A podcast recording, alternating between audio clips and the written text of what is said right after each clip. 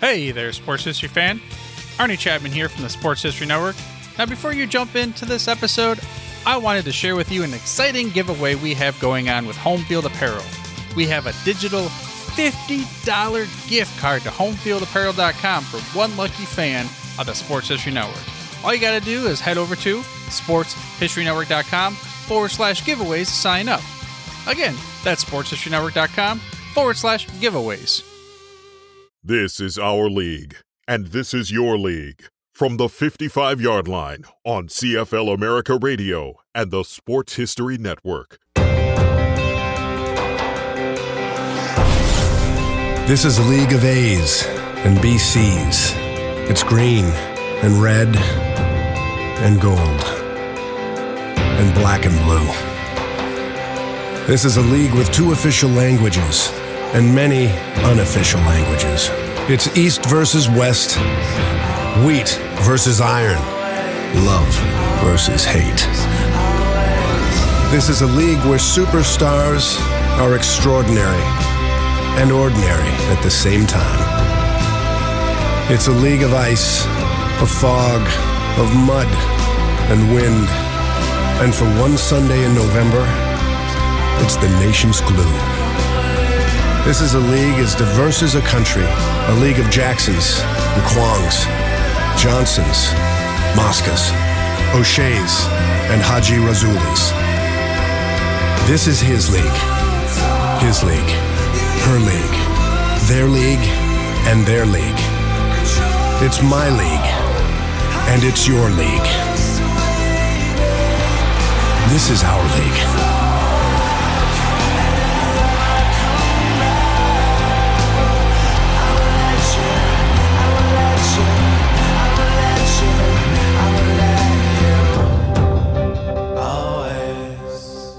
And welcome to the 55 yard line with Greg James and Scott Adamson.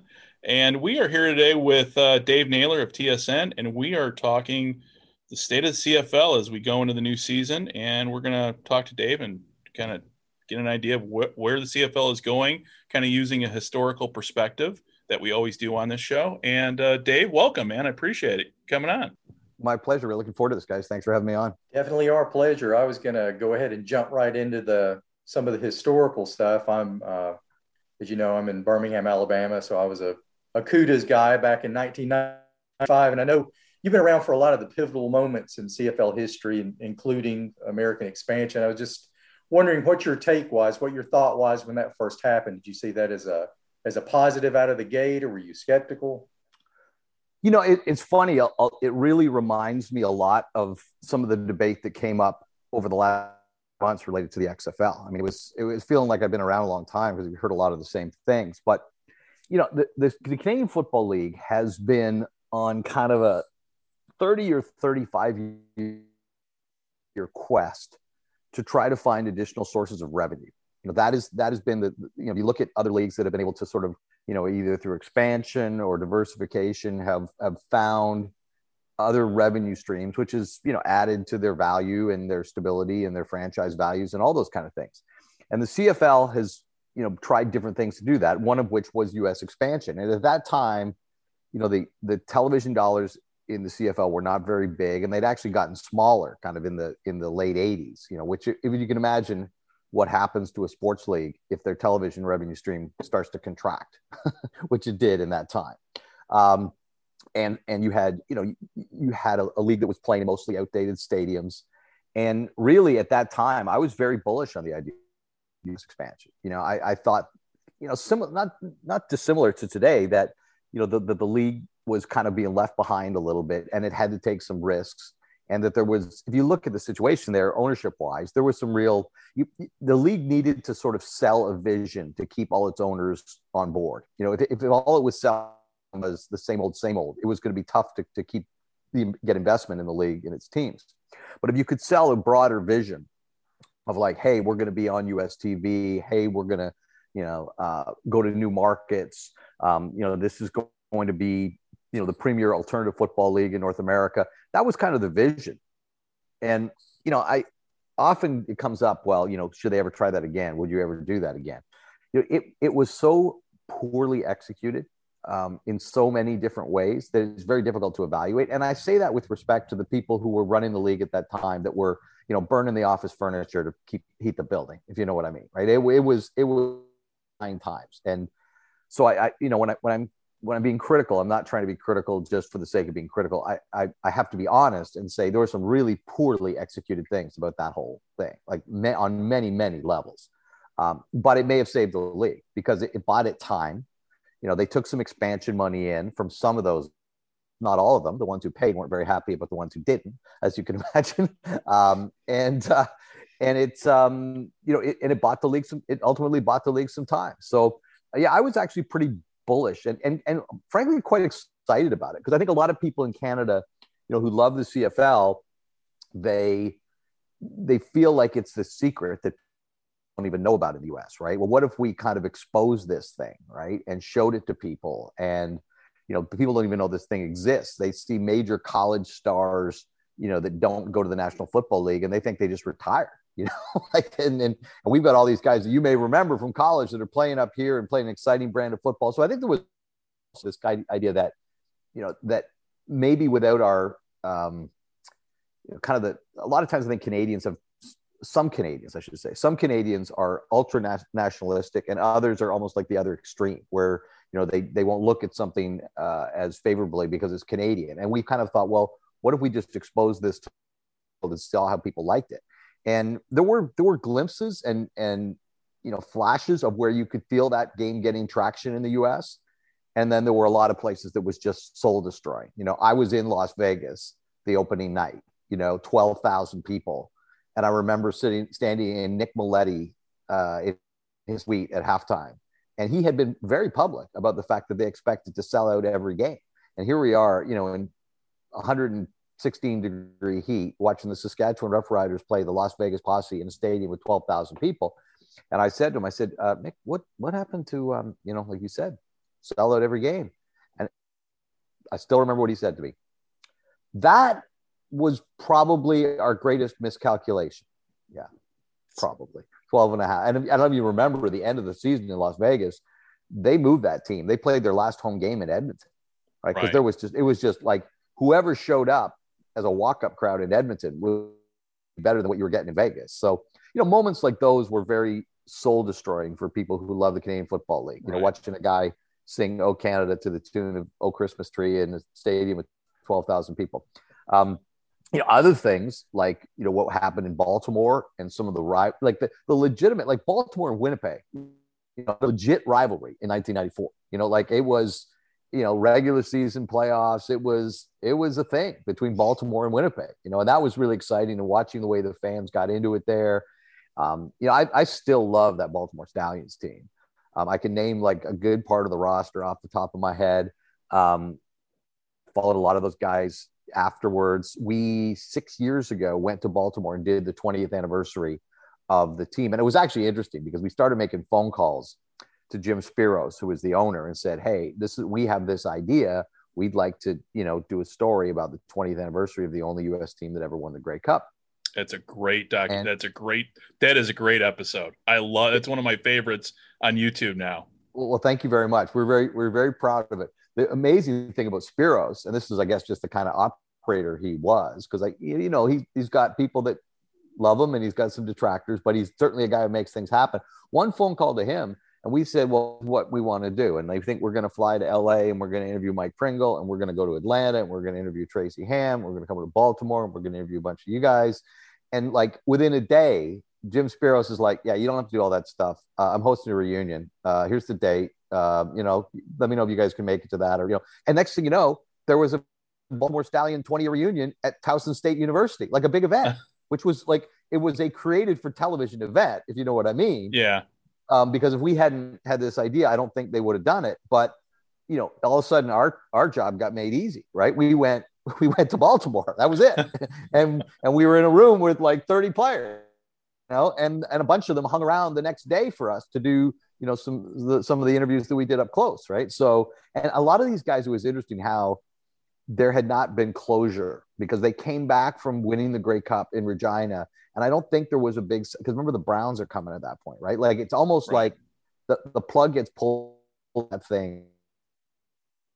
in October, I think, is when it happens, right? Because um, I remember go, actually going to, believe it or not, a Cleveland Browns game three days after the Grey Cup that year. Because I, I, actually I lived in Saskatchewan. Uh, I was moving back to Ontario. I stopped in Cleveland. A buddy of mine had married a girl from Cleveland, and we went to a Browns Steelers game with like ten thousand people at it or something, right? And and no advertising in the stadium and all this. Anyway, I digress as I tend to do when it comes to football okay. stuff. But um, but um, the the uh, so it was really it was really a neat thing. But I yeah. I always love like kind of getting under the skin of people to, for the sake of an argument, but I actually believe it. So it's I you know I'm not one of these guys who comes up with cakes that I don't believe. But when I do have one I believe, I will ride it. And the one I write, people say, "Well, what's the greatest CFL team of all time?" And I'm like, guys, it's not even close.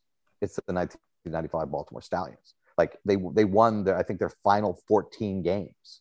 You know, um, they they destroyed very good Doug Flutie led Calgary Stampeder team in the Grey Cup. You know, they had like 14 players sign in the National Football League after that season. Like that's a league's worth in a normal yeah. year, right? And and a and a half dozen of them that went on to decent careers. You know, Mark Dixon, Shar Pourdanesh, Josh Miller. You know, they're guys that, that got a lot of time in the NFL. Um, and then you had a, a, a, bunch of them that went to Montreal and launched, you know, what became the don, the dynasty that became the Alouettes. Like mm-hmm. the core of that team, you know, guys like Neil Fort and Mike Pringle and Tracy Ham, and uh, you know, there were others. I think Irv Smith went. There were, there were, you know, for the first half dozen years in Montreal, there was a good still core of guys left from ball. So when you put all that together, you know, that to me is is whether it's a football team or the off-field stuff. Um, you know, Baltimore was the CFL's ringing success, and there were all kinds of reasons for that. Some of them football, like they hired a CFL head coach, you know, and a CFL personnel guy. Yeah. Every other U.S. expansion team hired either a former XFL or former NFL coach. Every single one of them. The only one that didn't was Baltimore. And then, of course, you know, Baltimore and this is the thing a little bit similar to what you saw in St. Louis last uh, in the XFL.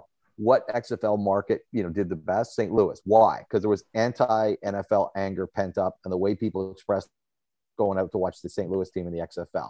Absolutely the same thing in Baltimore, right? Like in fact, they were selling so many season tickets in Baltimore when they first launched that they had something called the Indy Challenge, where they tried to beat the Indianapolis Colts season ticket number, right? So it was like anything they could use to kind of stoke those fires, right? About anger. And I don't know if you guys remember that when they when they first came, I think it was the first preseason game or the first regular season game in Baltimore, that the team they backed out a Mayflower moving van yeah. like right onto the field and out came the players and the cheerleaders and everything running to the back of it because of course the image of the Mayflower moving band you know, taking their team away in 1984 is so ingrained. So there was some really neat, uh, you know, I, I only actually went to games in two cities.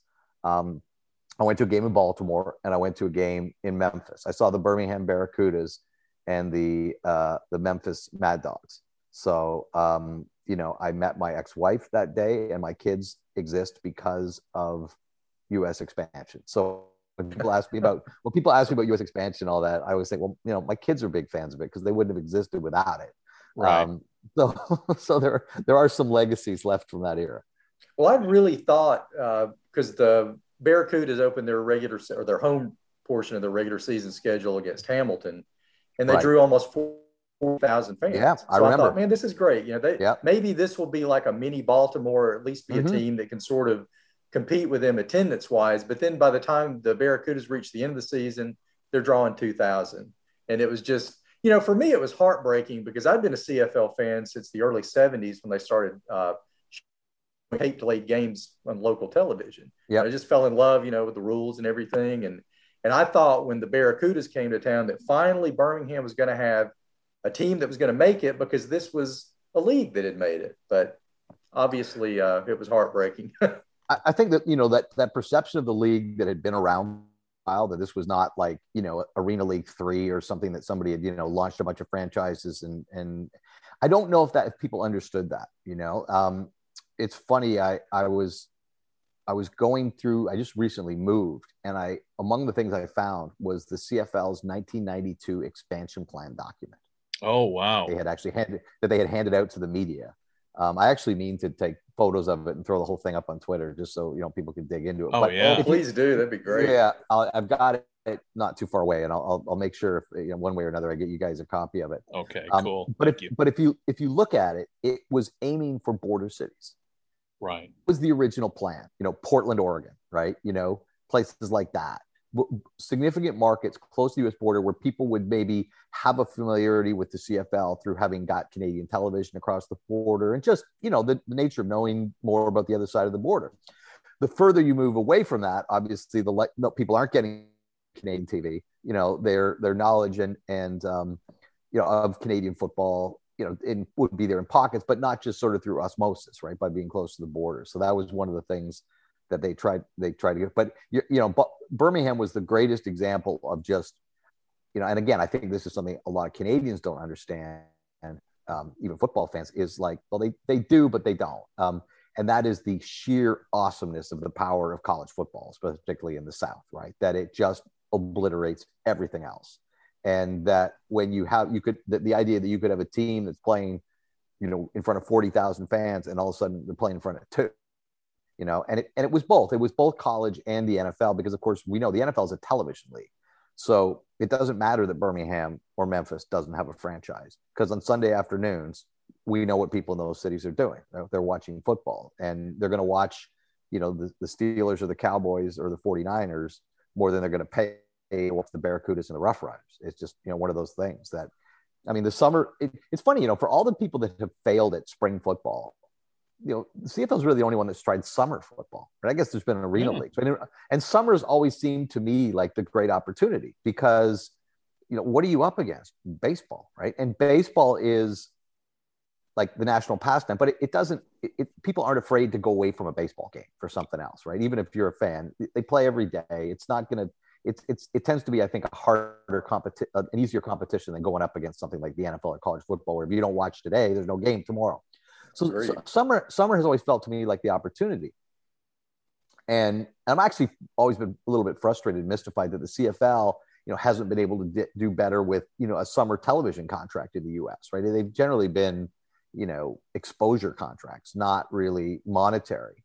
And you know, and because you know we see that when there's a good return or great catch, it ends up on ESPN Sports Center and stuff like that. And again, because why? Because there isn't other football highlights, and that was one of the things that intrigued me a little bit about the XFL opportunity. Right, is that lo- looked like if they did it, you know, they from what I know that the, the idea would have been the season would have been would have included July and August. Right, you probably would have been wrapping up your season around Labor Day or late August, and I thought that presented an, op- an interesting opportunity because for all the of spring football, you know, going up against NBA and NHL and March Madness and um, and the start of the baseball season. In the summer, you you kind of would have it, you know, a little, little bit wide open to yourself. But um, and that and that really did sort of translate in the in the U.S. expansion days until we got to September, right? And September yeah. game changer everywhere, but nowhere as much in in the South. See, that's where I misjudged it because Art Williams, who owned the Barracudas, he decided to play just about all the home games on Sundays. You know, once uh, NCAA and NFL right season started, which I thought, okay. But that's because I was a CFL fan. But you were right. There were people, you know, whatever, where it was the Falcons or whoever that was playing on Sunday, they were just going to stay home in the comfort of their yeah. den and watch that and not pay, you know, eight, 10 bucks to see the, the Cudas. Well, and the same, the same is, I think, very much true here. Like the league used to play a lot of Sunday games. If you look at the CFL schedule now, there's almost none. And the only reason they do is Montreal, they play in a college stadium where after Labor Day, they have to give up Saturdays to the colleges, whether it's you know university team, field hockey, soccer, whatever it is. That stadium gets used by the colleges. So the Alouette home games after Labor Day have to be Friday nights or Sunday. You, you can't play on Saturday. So it's really become sort of a Thursday, Friday, Saturday league, and I think that's you know a lot of it is just you know why why compete up against the National Football League, and even I don't want to speak for TSN, but even for us, our purpose is you know we're the NFL's rights holder in Canada, so it doesn't make sense really for us to be programming CFL games against the other football property that that we own. And again, that I don't certainly don't speak for TSN on that. I'm just using logic.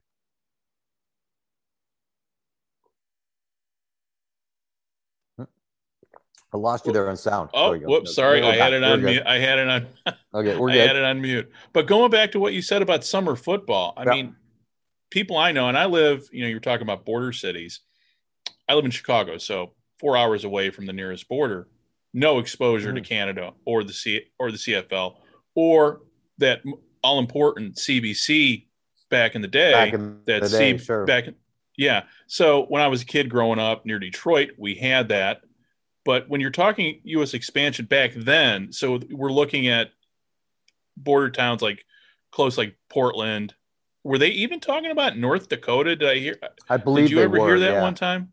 Yeah, I believe that you know they looked at places like you know, that would be you know Minot or or um, you know uh, I'm trying to think of other cities in North Dakota, but I think that was kind of you know part of the idea, right? Was that you would Right. that you would string. I'll have to look at that expansion document because they actually have you know proposed cities in kind of without you know anything tangible, just kind of Right. theoretically. That's where they they were looking to go in. Yeah. So they had. like I mean, Rochester or Syracuse would have been Yeah, pretty yeah, those logical kind of places. Yeah, absolutely, absolutely, So- sure. so they had a plan. It's one of my big things. Oh, yeah. went, yeah. Okay. All right. But the plan went out the window. The new plan became if the check clears. Ah, Like, I mean, that really was it, right? I mean, I, I think what was what started as sort of a, a strategy. And remember, at that time you had, you know, 1992, you had Rocket Ismail and Doug Flutie in the league, right? That was, and if you look at, there is actually a there's a preseason game played in the spring of '92 in Portland, Oregon, and it is, and it's Calgary and Toronto because they want to showcase Rocket Ismail and Doug Flutie, right? And those guys were still, I mean, Ismail at that point was in the second year, what was supposed to be a four-year contract. Flutie was, you know, pretty in his CFL tenure, but had established himself as, as a great player. And of course, his name had value in the U.S. So a lot of it was trying to traffic on, you know, the names of those two players that they could, you know, they could use to kind of sell, you know, the game in, in that way as well. Um, but um, but it, but I think that that overall strategy and that that really was where I think the XFL thing might have differentiated itself. You know, other than the fact that they had teams in Shreveport, Louisiana, and Baltimore, and San Antonio, and Memphis, and Birmingham, there was there was no real synergy between those franchises. Like there was no sort of overall American strategy. It seemed either on and even right to the point of television, right? Is that the league was on ESPN two at that time, but I think most of those markets I mentioned did not yet get ESPN two, which you know, you know, which if you know, football and television, you know, go go together. So you've got your league on a network that isn't penetrating a lot of your markets where you've got teams. And the other thing I remember about U.S. expansion that really was, and you guys obviously know that you know football schedules in the U.S. are very regimented, right? High school plays Friday, college Saturday, you know, NFL Sunday, and now you've expanded that to you know Monday and Thursday, and there's you know the MAC conference playing on Wednesdays and stuff. But generally, people know when football is just by looking at what day it is. And in the CFL, it's all over the map, right? And that confused the heck people. Right? They're playing Thursday and then Sunday and then Saturday. And that just seemed to be one of the things that people struggled with with the league is that you had you, you, didn't have this automatic familiarity of when team when they play. I remember interviewing people at like a Hooters in Memphis about that. Right, the guy's like, I have no idea when they play. That was that was that was part of the feedback. in, in marketing, in terms of marketing back then, did the league have a marketing strategy for the states, or was it left up to the teams? Or because that's the one thing, and you know, all of us on Twitter, we all complain about the marketing of the CFL. But yeah, I don't think there was an American marketing strategy. I think it was all left to the, um, you know, to the disposal of the owner, which which was you know, which then came down to you know how smart was he, you know, in hiring the right people, and how much was he willing to spend. Right? Those Right. became kind of the the things, and Right. and like you know, and a lot of it, like in Baltimore, it, it became organic, right? It just took off. So because you because you had this, great void, and you were you were you know, I used to I used to at the time used to say that, you know, and Toronto was not drawing well those days. I said, you know, it's really interesting. People in Baltimore rally to the CFL because they think that demonstrates they deserve an NFL team. And people in Toronto stay away from the CFL because they think that demonstrates they deserve an NFL team. like it was like the, the behavior of the fan was was all towards sort of the same goal, but accomplishing it very, very, very different way. And of course, it worked out for Baltimore. Um, you know, in in the not uh, not very long down the road. But no, there, I think it was very much local, you know, and and that again was was hard because it, you're you're not seeing the league sort of reflected on you know a grander scale. Um, and again, these are things that I think would have been much much different, you know, if they if they partnered with the XFL because you would have had, you know, uh, an uh, you know a, a U.S. sort of business infrastructure that was sort of that had a strategy, right? And whether that strategy would work or not, I couldn't tell you, but at least there would be, you know, a an overall strategy for the U.S. market, and there really wasn't, you know, in, in those days. It was. If you look at even how it all came together so quickly, right? Like I don't know if you guys remember, like in February, January of 1993, the um, the league held a news conference where it announced its first two expansion teams, which were the San Antonio Texans and the uh, and the Sacramento Gold. Sorry, the Sacramento Gold Miners. Yes, Fred Anderson owned one of right. them. The other one was Larry Benson, right, who was Tom Benson's brother, the owner who owned the Saints, and um, Fred had owned the Sacramento Surge in the World League of American Football, and so he basically just turned the Surge into the Gold Miners. Um, I don't remember whether Larry Benson had been in World League of American uh, football owner. I tend to think not. But I mean, they had a news conference, and 72 hours later, like San Antonio pulled out. So I mean, like when I talk about this league kind of being seat of its pants, like how how how can that happen? Like you know, this is your grand strategy in the U.S. This is your first stake in the ground. We're doing this. Here's our first two teams. Boom, boom. And two days later, like they're done. Um, I mean, the coach of that team was supposed to be Mike Riley, right? Who was who? This is before his his time in the NFL, but after his time in college. And I mean, he won a Grey Cup as what a like 35 year old coach in Winnipeg in 1990 something. So I mean, you give Mike Riley no ratio in the CFL like that. That would have been a that would have been a good team. Yeah. Um. And and then I mean, there's another one. You guys remember? You probably heard about the Orlando fiasco, right? Like where they um the CFL called a news conference for to announce a franchise in Orlando, Florida. And I remember I was working at at the time, and we had, you know, this is not that common those days, technology wise. In like 1993, it was we got a satellite feed where we could watch the news conference, right? Like kind of like people do all the time now. But in 1993, it was because I was in the CBC building, we could hook this up, and we're watching this thing. And there's a there's a podium in the shot, right? You got a shot podium and in the background, you can hear a CFL promotional video with Ron Lancaster's voice narrating, you know, three downs, wide open field, you know, our brand of foot, like, you know, something like that. Right. And you can, and you hear that playing in the background while you're looking at this podium. Five minutes goes by, 10 minutes goes by, 15 minutes goes by, still looking at the podium, Boo, color bars, boom. Right. It's like, right. And, and, and then all of a sudden on the wires, like in the, you know, um, because we again have access to the news wires, you know, Dateline Orlando CFL, like the guys with the money didn't show up. Like, like that, like that.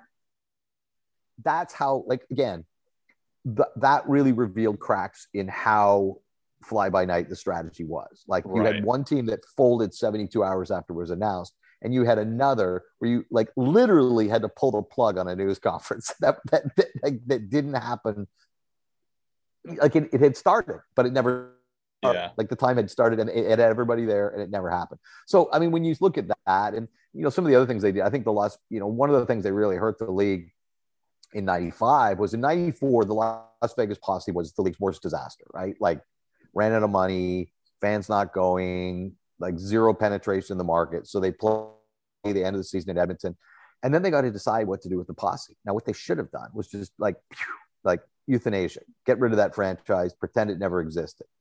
What they tried to do was save it and move it, right? And so, you know, there were efforts to move it to like Jackson, Mississippi, all through the spring of 1995. I remember sitting on conference calls and all this. And what this did was really screwed the league for 95 when you're coming in with Birmingham and Memphis and all these th- franchises, because basically the two things that the league couldn't answer until like May were where's the schedule and how many teams are playing. Now, what kind of impression does that you if you're in Memphis or Birmingham or I guess San Antonio, they were in that year as well, that this new league is coming in, but they haven't actually decided how many teams are in the league and they haven't put out a schedule. Now, if they just got rid of the Las Vegas posse, you know, on November 30th, uh, 1994, and said, we'll just pretend that didn't happen and move forward with this expansion strategy, you know, they could have they could have done a better job setting those franchises up for success. And instead, all the time and energy went into trying to save the posse and even the headlines. You know, I just remember the headlines, news saying to myself, man, the CFL headlines that turns out every week are still no schedule, not sure how many teams are playing this year. Like, and those are those are bad, those are bad uh, you know, in, introductions. So I think there were like I talked about the number of mistakes. There were sometimes you just had to kind of fall on your mistakes, right? And say, okay, you know, we are we're gonna damage ourselves more thoroughly here if we just if we don't just accept that the Las Vegas posse was a bad idea and we probably shouldn't put this franchise on wheels and try to move it somewhere where it's going to kick off weeks later. Well, one thing I remember about 95 is during the exhibition season, the Stallions and the Barracudas played a game in Miami, supposedly as a preview of the Miami sure. Manatees expansion right. team. And then I remember never hearing anything more about that. yeah, I remember that that Miami thing as well. Um, well, I mean, it, it, in those days, it just seemed like you know if you had a couple nickels together and the league's phone number, you know, you could get a meeting, right? like, like it was, it was, it was. I mean, I think the expansion fee was three million dollars was what they were charging, right? You're Which, the fifth caller, you can have a franchise. And, the, yeah, I mean, it, it, just it just seemed that way, right? And, and the league had some really, um, you know, the league's ownership on its own was was not that solid that those days either, right? Like that's one one of the things that's got the CFL through its current pandemic, and we'll see where how long this this remains true. But it it has the CFL is not a rich league, but it has a lot of very very wealthy owners right now. Like the people who own the CFL franchises are not people that own mom and pop businesses that you know can that that they may decide not to spend the money at some point if the business doesn't improve, but they're not people who you know personally are hurting or burning through their personal finances, you know, at a at a, a rate based on their own personal wealth. So that also wasn't necessarily part of the picture, you know, in, in the mid 1990s. So it was, uh, like I said, it was, it was desperate times, right? And then of course, when it all collapses, and you know, this is where the you know the league was selling, you know, it, it kind of the league retrenched as the you know radically Canadian league, right? And sell almost like either not wanting to talk about the U.S. expansion, or you know, talking about it about what a horrible idea it was, right? And how they never should have betrayed themselves by going away from their roots and things like that. And even, you know, Jim Popp and I have talked about this quite a bit about how, you know, the league doesn't really like to acknowledge the Baltimore Stallions in a lot of its history. And, and I said, like, I always, I mean, I've written, I've written that as a feature. You know, I think it was when the Grey Cup went back in 2003 to Regina. It was the first time we've been back there since the Stallions. And I remember a feature in the Globe and Mail, like that essentially said, you know, the greatest CFL team of all time, hands down. Here it is, right? And and Jim was on the record, I believe, in that article saying that he thought the, the league, you know, went out of its way to to not pretend it didn't happen, but any it certainly never went out of its way to give it any extra, you know, acknowledgement, right, about about this team. And, and I thought that was a you know that was a fascinating night in Regina when when an American team won the Grey Cup. It was really it was something else. And I, I mean, every once in a while, I get you know I get right about things. And I remember standing in the press box talking to people about this game, and I said, well, you know, the big difference this game is is going to be on special teams because you know the Baltimore Stallions have 12 guys on special teams that could be starting for most people in this league. And CFL teams, you know, largely have in special teams that were playing Canadian University football last year or the year two. And they like that Baltimore team had a guy named Alvin Walton, who I think had led the Washington football team in tackles, like on defense, like two or three years earlier and he was pretty much exclusively a special teamer on the Stallions, right? And you compare that guy to, you know, who's exclusively a special teamer on a CFL team built with Canadians, and, and you're talking about a pretty wide, you know, variety. So that manifested itself potentially in two ways. One is every time there's a punt, which in a CFL game could be a lot, right? They got Josh Miller, who went on to punt for the Steelers and the Patriots, and 11 guys that could fly down the field and cover those punts you know, and then the return game was, you know, similarly, they, they were athletic on that, on the return game as well. So they were making massive gains every time the ball was exchanged. But the other thing was the potential for a big play. And so back to my, what I was saying. So I was standing in the press box and I used Alvin Walton, you know, as an example of a guy that NFL team has a guy like that playing exclusively special teams. And, you know, they got other guys that are almost as good, but he's the one who kind of jumps out because of his NFL resume. And he's only playing special teams with Baltimore. Well, about an hour later, sitting there halfway through the second quarter, I think it was, certainly it was in the first half. Calgary's punting. Alvin Walton breaks through, blocks the punt, right? And, it, and it's a turnover and it's a game changer. And I just looked over at whoever I'd been telling this to in the press box and went, you know, it's like, you know, you don't get right all the time, but sometimes you do. Uh, and um, after, you know, looking back on the Stallions, inside the CFL, in in media do does the subject has the subject of the American expansion, the stallions come up, especially during this whole pandemic and the uncertainty. Just you know, because when we talked to Paul Woods and he made yep. the case for John Candy, having yep. saved the league by floating the idea and kind of getting that ball rolling on American expansion. And do you think the league has kind of learned the lessons of the past as they're moving forward, or is it is it very much you know as I like to say you know in the military you know we're the mil in the military you only think about a year ahead. Is it kind of that same type of is it is it that thinking there in the in the league? You think?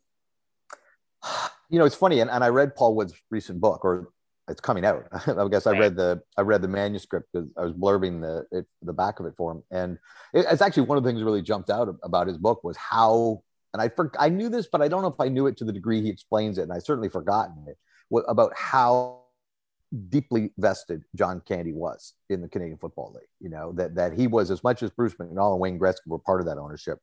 You know, John was really its heart and soul, right? And and he and he threw himself at the league in every way he could um, and including you know the the U.S. expansion idea, um, which I don't. I guess he see it in 1993. I think he died in spring of '94, so he would have just seen the one team. Um, you know, I I I think that the trouble with the, what happened to U.S. expansion and the way people in the league look at it now is there aren't that many people around in the league that were actually there for it, right? Like I don't think there's any owners that that went through it, um, and because it went so badly, it's generally just kind of you know thrown to the dustbins of history. I don't know if there's a real understanding about what worked and what didn't and what couldn't. So, but there is this. I, and this was my, I remember thinking this at the time, saying, you know what the real shame is here is they didn't do it right. They didn't give it. You know, they, there were so many things you could have improved. So we don't really know if this could have worked, right? If I open a restaurant and I hire the wrong chef and I put it in a strip mall, you know, at the at the end of a dead end street, and you know, I don't have good advertising and you know, I didn't do the decor properly. It doesn't mean that restaurants don't work. It just means the way I did it and the decisions I made of doing it don't didn't work. I felt like that expansion. When US expansion collapsed, I thought, you know what, this is really sucks because not only did this not work, but it basically probably ruined it for the next quarter century, right? Because anytime anyone brings up this idea, it's going to be, eh, you know, and you saw that with the with the XFL stuff, right? Like again, I took a lot of heat on Twitter for being bullish on the XFL stuff, and again, what the XFL deal was. So I wasn't ever saying the league should do X or Y. All I was saying was that they should explore X and Y right. because you better know what this is before you walk away from it. Um, but he, but you know, the, the immediate reaction from so many people was just, "You've forgotten 1995. You've forgotten 1994. Well, no, not at all. I mean, I haven't forgotten it all. But but I think I think that was one of the so when people talk about U.S. expansion right now, there's kind of a knee jerk, you know, to well that didn't work and it almost killed the league and et cetera. And we are and we know, you know, they that that's that they don't want. And even the debate about about um, you know what the rules should be, right? Like people say, well, okay, we can expand, we got to keep our rules. Another people would say, well, we tried that, right? We tried to sell them a better mousetrap. And and I look, I I love the CFL game. I love the American game as well. I actually love a world with both of them. Um, but I remember in Memphis, in being in '95, there's a guy named Thomas Harding who wrote for the Memphis Commercial Appeal, and he pulled me aside and said, "You got to understand something here. People in America are not dissatisfied with their football. So when you're selling, when your marketing campaign is better game, better game, better game, better game, well, people weren't looking for a better game, right? I mean, uh, if if you know, if I if I love something, I'm the advertising campaign to me tell me that they've got something better uh, I wasn't unhappy. I'm not complaining. I'm not looking for improvement. You know, so that was that that came up. That comes up as well. But you know, I think it's I think it's an area that the league, because of the history and because of the sort of poor understanding about what worked and what didn't, I think it's an area that a lot of people just instinctively shy away from. and think that's death. Like we saw that come out in the XFL thing, even though that would have been a very, very different business venture than the way the league did it, you know, 25 years ago or so. It's just that idea that you know, only we get this game, only we appreciate this game. And if we try and do that, you're just going to be, you know, you're going to lose money, you're going to put your league at risk, and you're going to have your soul destroyed. Yeah. And, you know, and looking at the whole debate in the last four months, you know, hearing both sides of it, and both mm. sides are very, you know, you know, you got the the purists saying no way, yeah, you know, but you know, the the league, well, they walked away from it, but it sounds to me like things are still it's they could easily come back to the table at some point.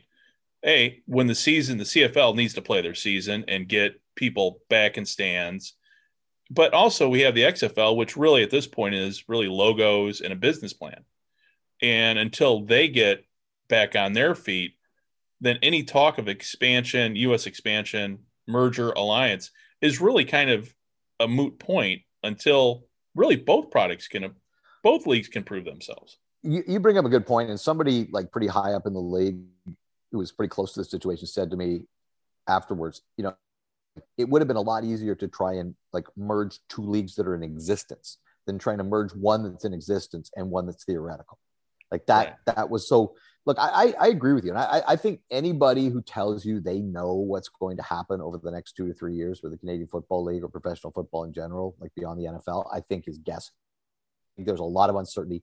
And I and I look, I'm happy to focus on the 2021 CFL season and talk about the players and the coaches and the games and all of that.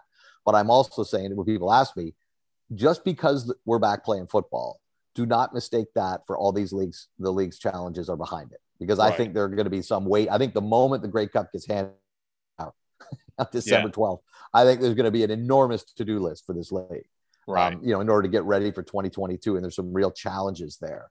So, you know, I, I think I think you're right. Is and, and I, I don't like I, I have no reason to believe the XFL thing is going to come back alive, you know, as early as next January, February. But could it come back in, in, in the future? I believe it could. Yeah. I think there are people in the league that believe it could. But I think one of the things that this whole process exposed is we have some franchises in this league that would be very, very, very bullish on that idea, and we have some that are really against it. And that's that's hard. And that's always been the history of the CFL is trying to get nine owners, nine franchises sharing the same vision for what the league should be. Um, you know, because you've got big market, small market, you've got Western Canada, Eastern Canada, and you've got private and public ownership, which is really complicates right. it, you know, to a, to a degree as well, because your, your missions are very different. So I, I, think I think that could come back into play, but I, I think we'll see what happens with the USFL. You know, I, I'm kind of skeptical about that one, just because all we know is a press release that says the USFL is back, even though this league seems to have actually none of the qualities of the old USFL. Right. Um, it couldn't actually be more different from what you know we, we know. Um, and and then you've got to see where the XFL goes, and and then you got to see what the CFL returns to you know where, where the where the needle returns and and how how how many owners are committed to the CFL beyond this season I think is uh, still a question that that bears asking you got one team that doesn't have an owner right now it's owned by an estate and you got two teams that were pretty bullish on joining another league so you know what, what we what are we left with you know in the nine team CFL after the 2021 season I, I think there's some real again I've kind of had my say on that and I've written that and yeah. I'm going to now kind of turn away from it and focus on football. Right. But I'm not pretending that it's not going to be there at the end of the season because I think yeah. it is. Well, and then the other question too is: Are the owners, all the owners, willing to invest the money they need to invest in the league to keep the league going, not for the next one or two years, but the next thirty years? And you know, there's always been that talk. Is you know a couple things: merchandising, video game, I mean, and I and I've been told many times, yeah, video game will never happen. It costs too much money. It's it's it's too narrow of a product, and you know, I I don't buy a lot of those arguments. It's it's it's it's much, you know, I hear no, and I'm like, well, there's got to be a way. There just has to be a way to expand your base and expand your product, and you use, you know, the Premier League is big in the United States.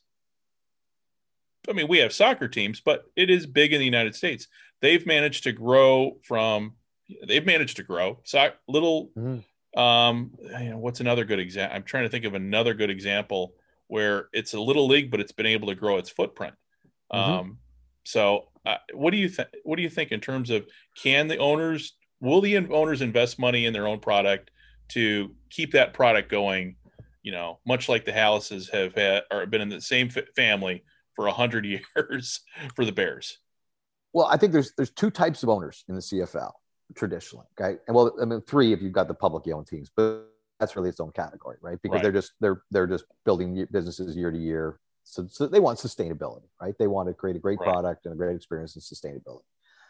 Um, but among the private owners, there tend to be two types of people. one, people that are just straight up philanthropists, right? They own a CFL team like they own a yacht.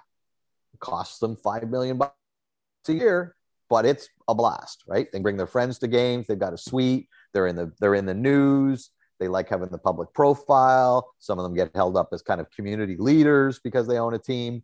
And yep, this costs them five million bucks a year, but so does their yacht. They don't make money off their yacht. They just enjoy going on it, you know, 10 times a year. And it's like the, football teams like that, you know, nine, nine home games a year, 10, uh, you know, you get to be the, the man. And, and, and you've got other business interests that you can probably write those losses up against. So it's not actually costing you $5 million out of your, out of your personal wealth. And that's what you do. I, I think that was the kind of owner as Bob Wetenhall was in Montreal for 20 years. I don't know that the Montreal Alouettes ever made a nickel in any season. You know, they might have some of those years where they had a playoff game. They, they could put in Olympic Stadium and, and sell 50,000 tickets. And, you know, they did that a few times. Um, but but on like the straight out cash in, cash out basis, regular season playoff standard CF I don't know Montreal ever made money. But Bob Wetenhall owned that team for 23 years. Um, the other type of owner is the owner who kind of comes in and thinks he's found the the jewel in the rough, right? That that I've found something that is underexposed, um, has has is a great product that has never really you know reached its potential as a as an entertainment and business vehicle. And I'm going to be the one who's going to figure this out, and I'm going to benefit this because I bought this team for X amount, and I'm going to turn it into something else.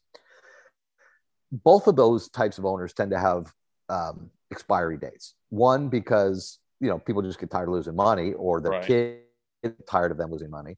That can yeah. happen right when the when they when it, the inheritance happens.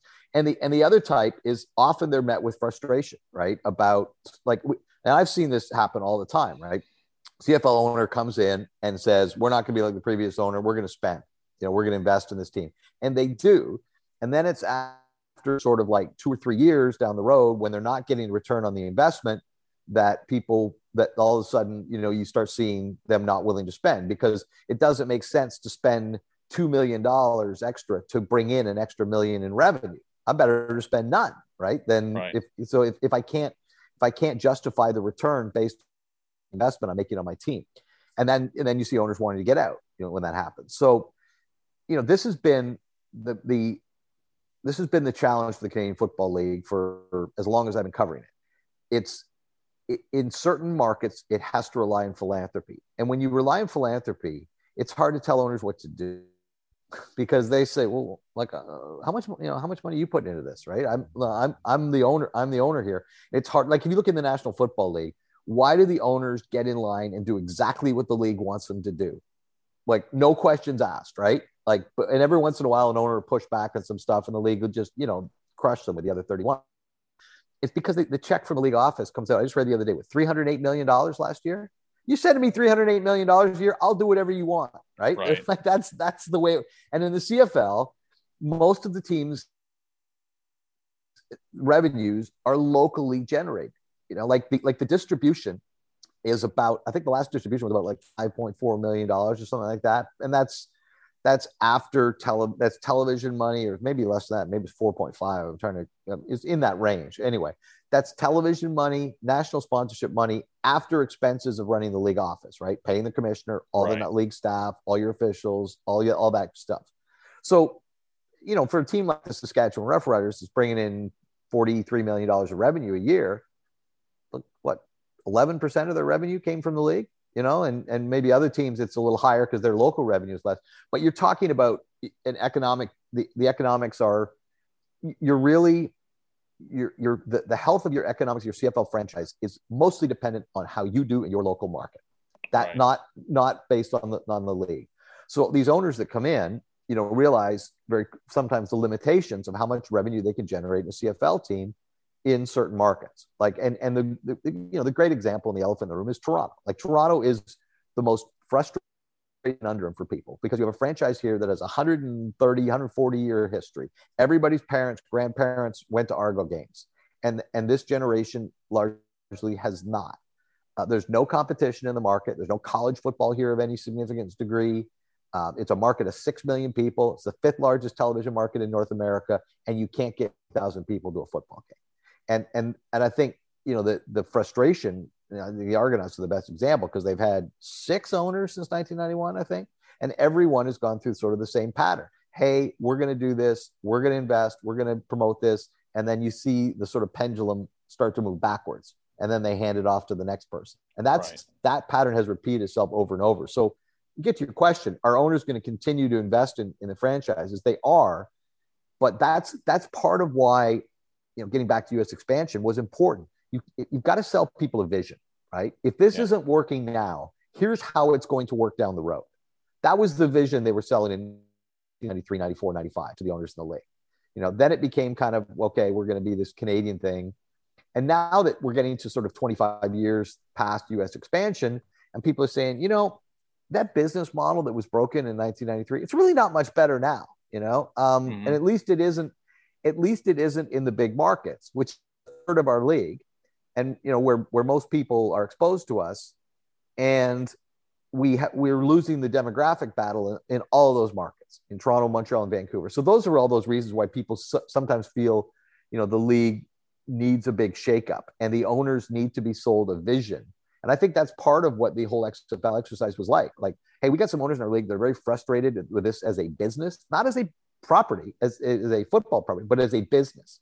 We need to show them something more than what we've been able to show them so far. And that's where the XFL thing came in, right? That they could present a vision of the economics of the league being radically different in two to three, four or five years than they are right now. The challenge right now is you've got the traditional CFL business model, and you're going to have to sell any owners that you're concerned about that you have to sell them on a vision with just now a nine team CFL. Now, what is that vision? Right now? It is you know we've cut costs right? We've we've cut costs we've trimmed we, we're more efficient. Uh, all our franchises have gone through this in the last year. We believe that single game wagering is going to be you know a panacea that's going to mean a lot to the bottom lines of teams and improve this as a business. You just saw a story on friday about the league for the first time ever is going to come out with uh, like nfl style injury reports right? right probable doubtful whatever this is a league where like two years ago a team lied to everyone, including the host broadcaster, about who its starting quarterback would be in a playoff game. Right. mm-hmm. and like I, I broke the story at like 10 30 on a Saturday night and moved the betting line like five points with one tweet or something. Right. It was like, it was yeah. like, uh, so, but yeah, I remember that. You can't have that. Yeah. You can't have that happen. Right. I mean, they trotted Zach Collaros out, you know, and it's one thing to not disclose everything about an injury, but when you actually lie, and in that case, when, when they had him say the words, I'm fine, that's now crossed the line, right? Uh, and he did say those words. I'm fine. Obviously, he was. I'm not taking a shot at Zach. He believe the direction of the club. Right. And I, I, you know, I love Chris Jones, but doing that stuff is makes your league look like, you know. And if you're going to be, if you're going to be a serious option for people who are betting real money on sports betting, you can't be doing that stuff. So they're going to clean that up, right? And a lot of people believe that that that that will change the engagement the television numbers, the demographics, all of these things that we've been talking about. television numbers, by the way, are not bad for CFL. They're they're good. They stand up to major league properties in this country. Um, and I know but, in the states they're pretty good too. And in the states they've been traditionally very, which is yeah. you know again part of my sort of amazement that the league's never been able to monetize that. But right now you've got to sell a vision. That's been the because the CFL business model has always been kind of a work in progress the league's always been selling a vision to its owners. Here's what we are now. Here's what we're becoming. Even you look at what Randy Ambrosie did with the CFL 2.0 and bringing in the global players, right? He came in about a year after he's there. Here's my vision for the league. We're going to sell streaming in Sweden and Mexico and Germany because we're going to bring players in from those countries and have them in our league. Now, I understand that theoretically, I'm not sure you can monetize that. I think there's people that are less than convinced you to monetize that. But as kind of what we, we said earlier, this league has been in a 30 year quest to identify new revenue sources and present a vision to its owners of why it's going to be more profitable and more um, you know self-sufficient in two or three years than it is today and that i think will be its big challenge coming out of the pandemic and yeah you know we'll, we'll see how many owners buy that well and i think in part two, i think the CFL got a really good wake up call when they went to the government asking for help and completely turned away. I mean, to me, that, you know, while embarrassing, obviously, to the league, that had to have you know, especially at the top, going, yeah, we need to change. I mean, you would think that they would say, yeah, we need to change the way we're doing things. So, um, have you talked to the commissioner? I mean, I know the commissioner is a commissioner and he is employed by the owners, but is there any sense from the commissioner's office that, yeah, things are going to change, that they're going to, you know, kind of, and I hate using the N, the NFL word, but maybe kind of moving oh, towards a way that the way the NFL does business in terms of the league office? I think governance has been an issue in this league for a long, long time. And I think it it remains. I, I think out of the commissioner's office, there is a real determination to try to change things, to not, you know, be the league that lurches from one crisis to another. Because you know the CFL's game over the last 30 years has been just don't have too many crises at the same time.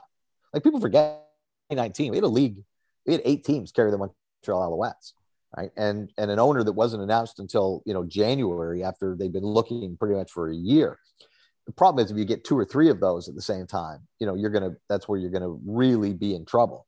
And I think I think the commissioner, you know, is very cognizant of the history of the league. I think he did not enjoy the Montreal experience of spending all his time and energy and resources, or a significant amount of it, searching for an owner for a team and trying to convince somebody to take over a team that instantly is going to lose money and I don't think he wants to go through that again. So I think there is certainly a, a wherewithal from the commissioner's office to you know try and change the CFL's traditional business trajectory. And I think that's why he was willing to go down the XFL road because of all of that.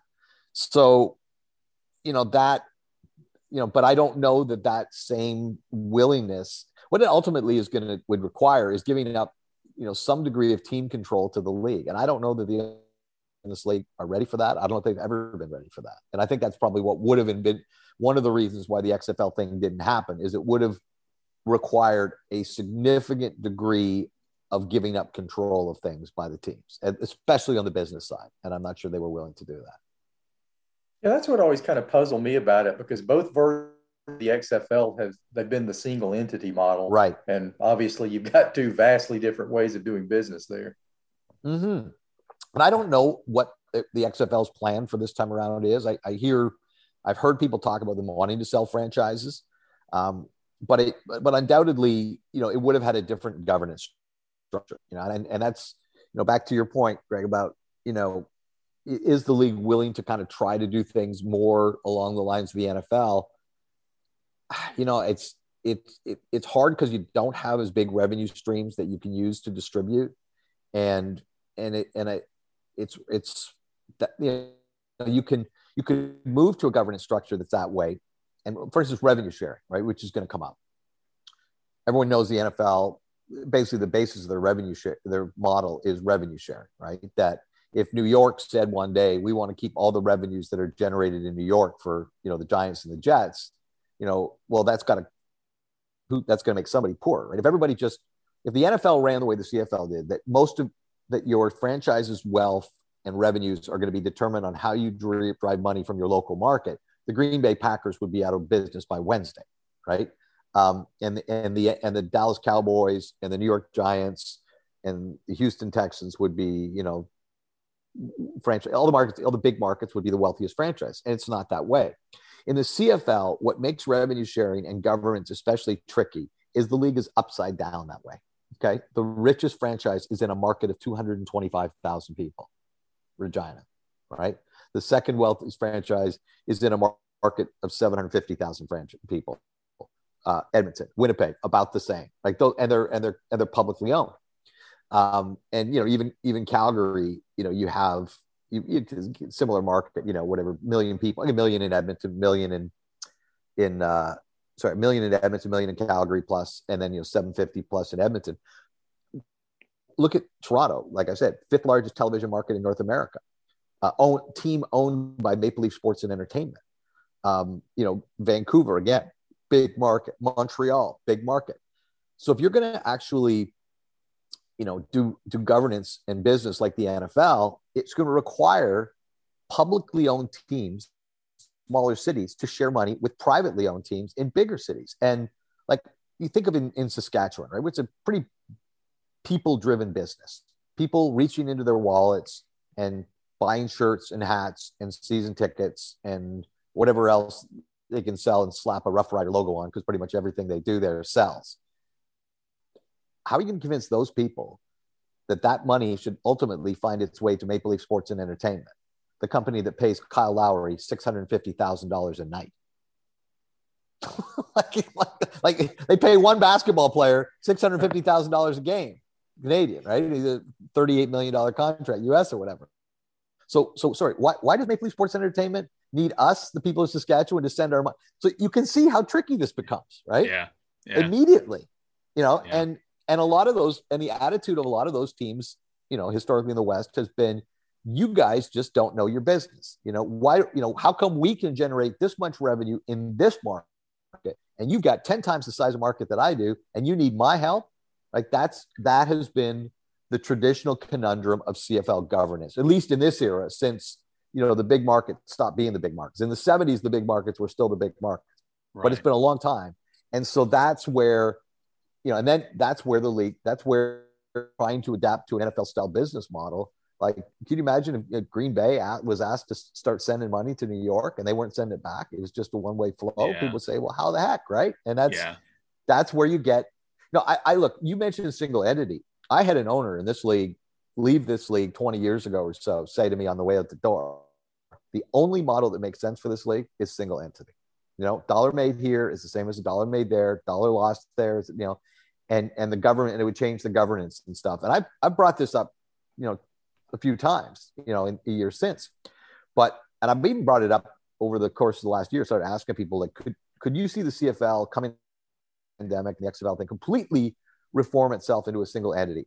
And the reason I was told that can't happen is that you've just got owners in this league right now that have made massive investments, like over 15, 20 years. Like let's look at Bob Young, owner of the Hamilton Tiger Cats, right?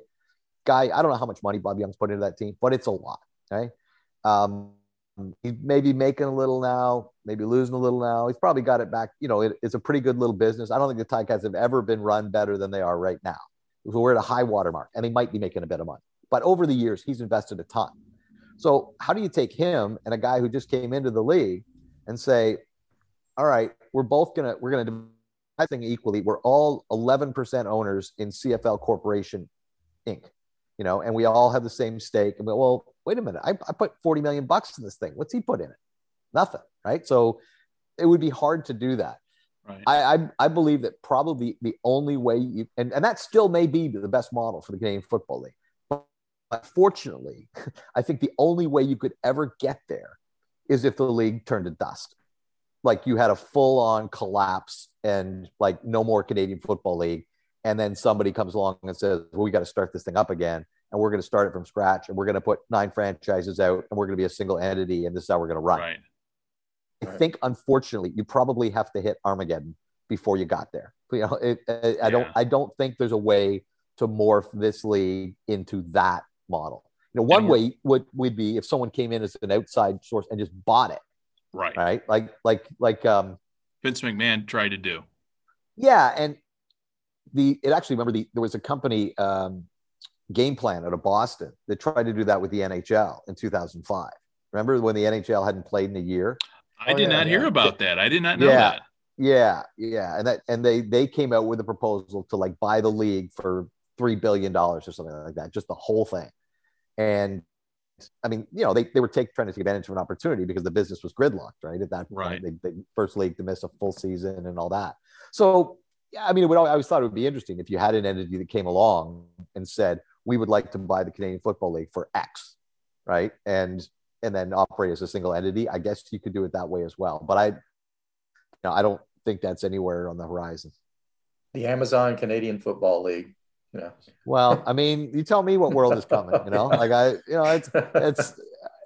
I mean, it's one of the you know I always try to look at kind of what's changed in the world from previous times, right? And I guess that you know the value of live content on television keeps going up. Right. Right. That's that's why the spring league was on TV this year. You know, that's and um, and and single game betting. I guess so. That those are the two things that if you look at what in the CFL's environment is working in its favor, you know, those would be the two things that you could say, okay, if I was looking to the future and trying to sell people on the this the the you know the potential of this league, I would say produce very good content. Um, we have a great product. It does good numbers on television. and we're moving into an era where that that means even more, and uh, um, and now we got single game betting that is going to, you know, which is a great marriage with television because it, it, it just sort of strengthens our television audience and the engagement and things. No, but as a television product, I, I tell this story to people in Toronto because I always I always find that um, like I'm from Toronto. I've been back here for 14 years, but I lived in Saskatchewan. I lived in Ottawa for 16 years. So I, I know the CFL from every kind of market perspective, big, small, medium. I've seen it in all in all three. Um, people in Toronto generally don't understand how significant the Canadian Football League is outside of Toronto.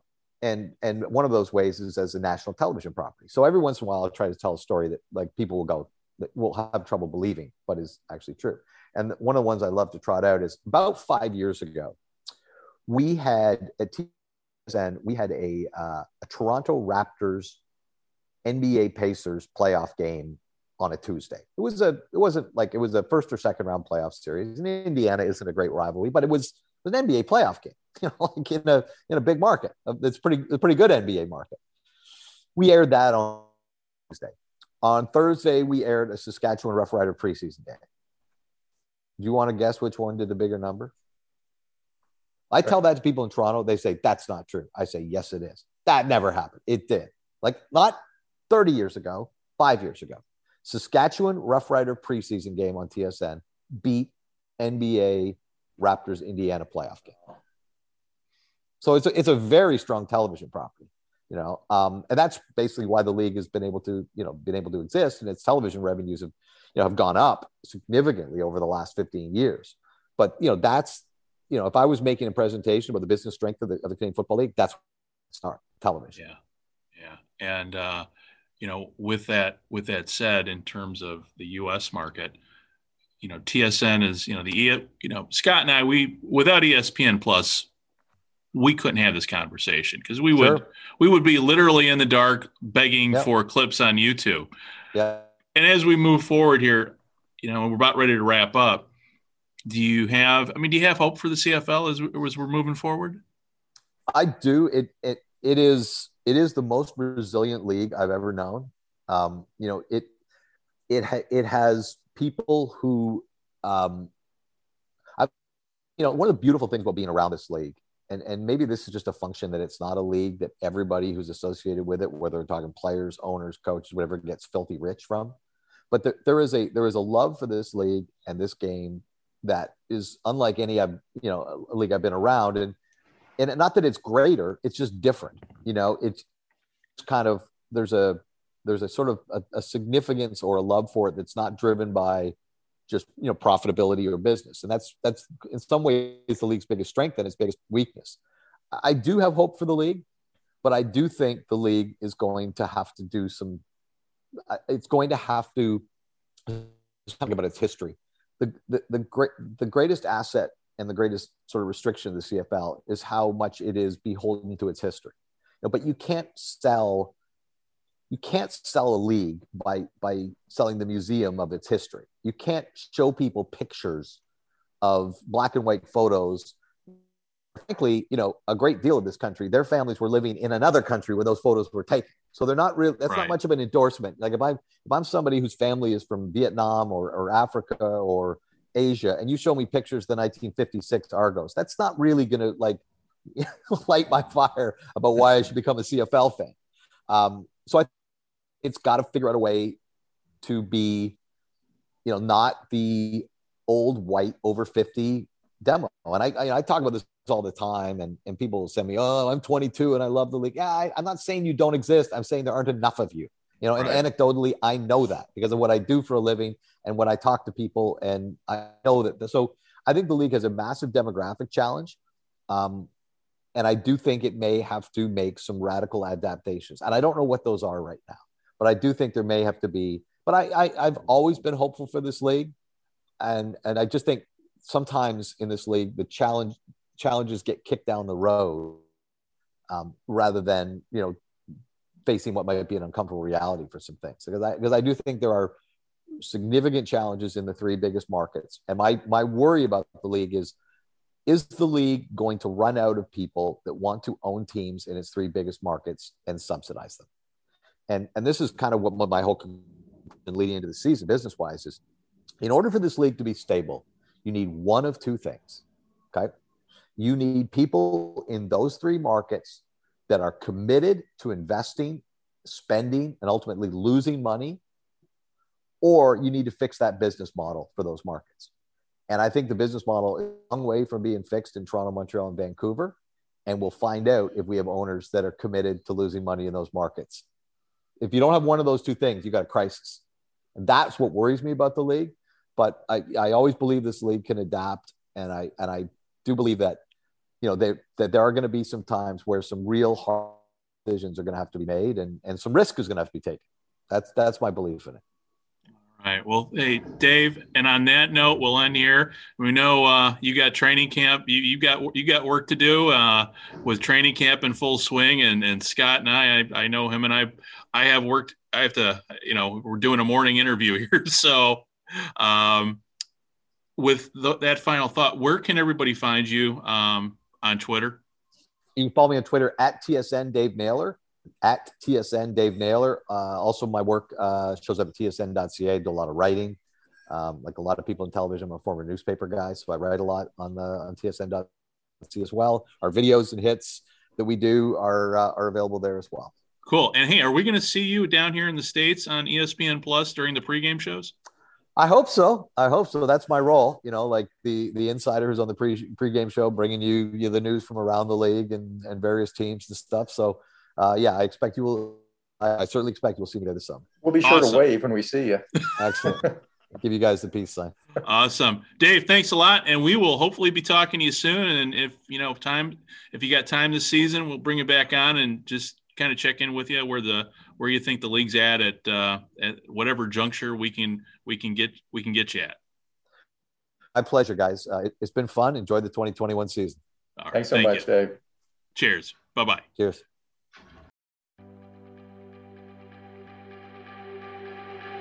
Red sky fading. Let's do this right. What you drinking's what I'm drinking. Who's got a light?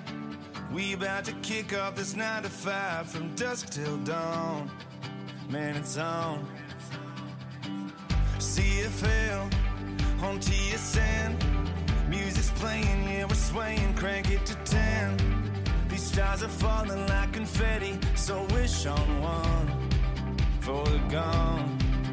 Third and one from the gun underneath those Thursday night lights. Singing long live